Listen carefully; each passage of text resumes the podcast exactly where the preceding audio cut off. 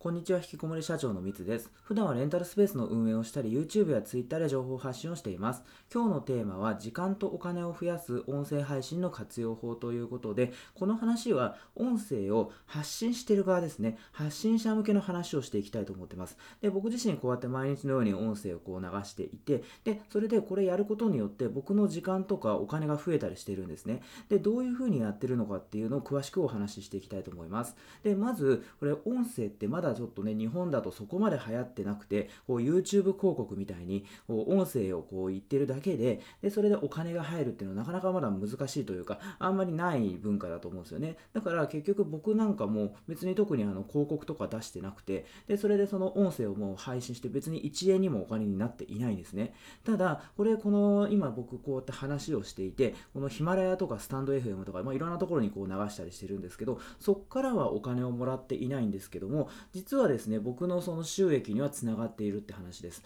で、どうなってるのかっていうと、こう僕は毎日のように発信していて、聞いてくれる人っていうのがだんだん増えてきたんですね。で、それで僕に興味を持ってくれたりとか、あと僕が話している、僕がやっているレンタルスペースの運営ですね、そういうビジネスがあって、で、それに興味を持ってくれた人が、僕の YouTube とか、まあ、そういうのを見てくれて、で、そこから問い合わせとかしてくれて、で、それからですね、さらに僕のそのレンタルスペースを運営するコンサルとか、教材とか、そういうのがあるんですけど、それにつなながったりとかっていうことで、僕の収益になっていたりするんですね。なので広告収入っていうのはありませんけども、自分の商品につながるっていう部分で、で、その部分であの、お金になってるっていうところですね。で、それは多分ね、あの、自分の商品持ってたらみんなそうやってね、あの、まあ、SNS で Twitter でこう発信して認知度を上げてみたいな同じような感じで音声で発信して、で、そこからこうファンとかを増やしていて、で、それであの収益化につなげるってことをやってるって人は多いと思うんですよ。で、それは僕も実際そうだなと思ってるし、もう毎日のように配信をしていますと。で、それはそれであのやってていいと思うんですけど、僕があとやってるのがですね、2つあって、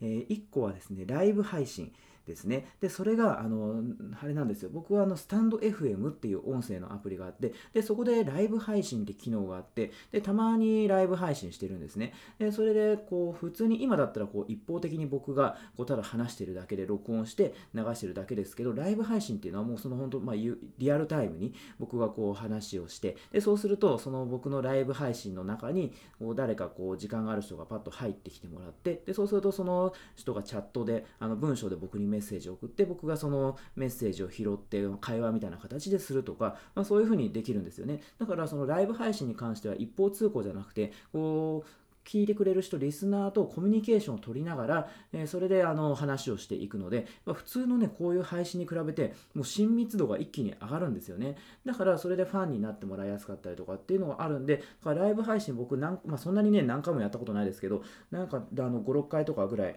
ライブ配信やったことあるんですけど、そうするとやっぱりあの普通に配信してるよりやっぱ僕もただね一人でこうやってペラペラ喋ってるよりも聞いてくれる人実際その今リアルタイムで聞いてくれる人と会話というかねそのメッセージのやり取りをしながら話せるので、まあ、僕もその話しやすかったりとかあとやっぱりねその聞いてくれてる方もね自分のコメント拾ってくれたら嬉しかったりとかしてでそれで親密度がやっぱり一気に上がってくるんですよね。だからそのライブ配信っていうのはすごいいいですね。ライブ配信をするだけでそのスタンド FM のそのアプリですね。それのフォロワーなんかがま一気に増えたりとかっていうことがあるのでかなりそれはあのやってていいのかなっていう。でそれライブ配信だったらね、本当にその、もう1時間とか、もうこの、今のね、普通の一方的な音声配信だったら僕10分ぐらいやって、やってますけど、ライブ配信だったらもう1時間とか普通に話したりとか、で、それでその、ながら聞きみたいな感じで、他の人もそのね、なんか作業をやりながら僕の話を聞いてくれたりとかっていうので、こう、相手のね、時間も奪うじゃないですけど、その、あれなんですよね、こう結局、その1時間もね、自分の話を聞いてくれるなんてすごいことだと思うんですよ。でもライブ配信とかだと、普通にね、あの、1 1時間ぐらいこう、パッと聞いてくれたりとか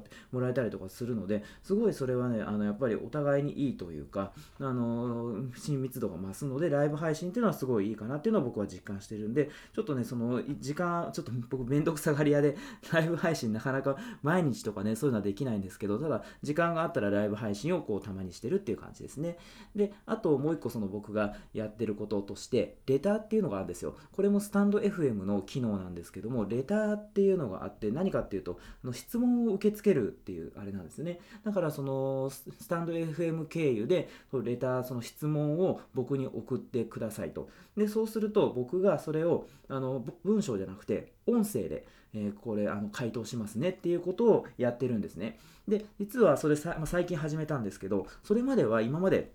あの LINE だったんですよ。LINE でその僕にそのなんかレンタルスペースとかそういうのに興味あってこう相談がある人はその LINE で相談を無料で最初30分とか受け付けますよみたいなことをやってたんですねずっと。でそうするとその個別でその相談者の人と30分とか話してでそれでまあその直接こうね会話するんでもちろんそのねあの相手の人はこう喜んでくれたりとかするんですけどそれであのちょっとね問い合わせの数が増えすぎてしまってでそれでもうしかも30分も話すとなると結構大変なんですよ、時間間が。で、1日にね、1件とかだったらあれですけど、たまに1件とかだったらいいけど、その1日にもう3件も4件も入っちゃうと、もうそれだけでこう時間が相当こうかかってしまうと。で、それでしかも、それってあれなんですよね、その1対1の話なんで、別にその通話を録音してるわけでもないし、それはそれで終わっちゃうんですよ、それで。だからちょっと僕としてもなんかもったいないなってないうふうに思ってた時にそのスタンド FM のレターっていうのを見つけてでこれだとすごいいいんですよ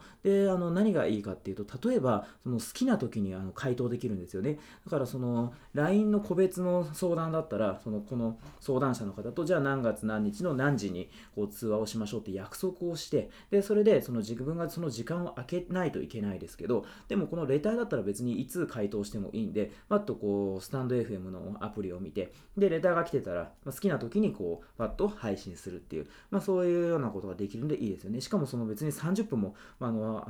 その通話をするわけじゃないで僕がそのいただいた質問に対して回答するだけなんで、まあ、普通にあの3分とか5分ぐらいバーッと話して終わるんであの時間が圧倒的にこうあの自由になりましたね。でそれであとはあのすごいいいのが結局その LINE 通話だったらあの1対1でねそれで終わっちゃって別にその履歴なんかも残んないですけどそのレターの回答に関してはその履歴が残るんで僕がこう一回こうレターに関してねその回答すると。で、それをその残しとくんですよ。そうすると、そのその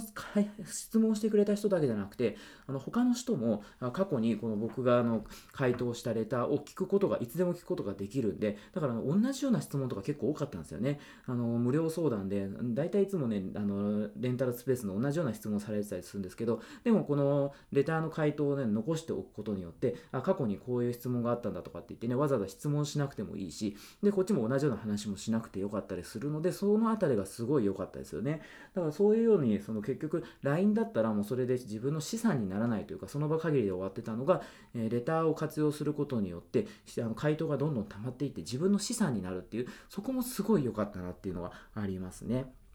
で、あと、あの、よ、いいのが、もうすごい、だから、レターってすごいいいなと思って、なんかめちゃめちゃ気に入ってるんですよ、最近。で、あとすごいいいなと思ったのは、僕はまあこうやって、あの、毎日のように、こう、音声発信していますと。で、プラスで、あの、レターも回答してるんで、それもその残ってくるんですよね。だからそういう、僕が結構配信してる、1日なんかね、そのスタンド FM に関しては、あの、普通の配信と、プラスでレターの回答だったりするんで、1日なんかね、2件とか3件とか、で、それで発信すると。いうことに投稿するってことになると、まあ、それだけその認知度っていうかねそれが広がってフォロワーも増えたりするんですよね結構だからそんなに僕もねその音声に力入れてがっつりやってるかって言われると別にその1日こういう風にあの10分ぐらいパッと話してでそれで基本はまあ終わったりしてるんでそれにしては割とこうフォロワーが増えてきてくれてまあ嬉しいかなっていうところはありますね。で、あと最後に思ったのが、あの、変な質問が来なくなりましたね。だから個別の LINE だと、もうあの、あれなんですよね。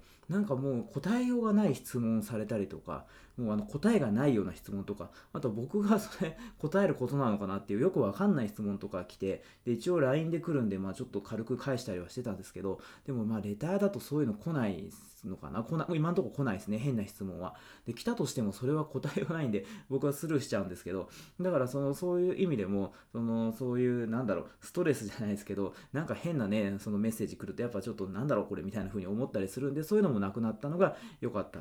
のかなっていうところで、実際そのレターっていうのは本当ね、やってよかったんで、なんかそれもね、あの、僕はそういうふうに無料相談の代わりに、レターでの回答っていうふうに変えましたけど、なんかそのレターって他にももしかしたら活用方法があるかもしれないので、それね、ぜひ考えていただければというか、そういうのもしね、いいのがあったら、あの活用方法がいいのあったら僕にね、教えてもらったらそれは嬉しいなっていうふうに思ったりしてます。ということで、今回ですね、その音声配信をしてですね、で、それであの時間とお金を増やす音声配信の活用法ですね。実際は僕はそうやって毎日のようにこうやって配信してて、自分の商品につなげるっていうのと、あとはそのライブ配信と、あとレターっていうのをうまく活用して、で、自分のこう時間を効率化させたりとか、あとはその僕のその聞いてくれるリスナーを増やしたりっていうことをあのしてたりしますというお話をさせていただきました。えー、今回もですね、最後まで聞いててくださって本当にありがとうございました。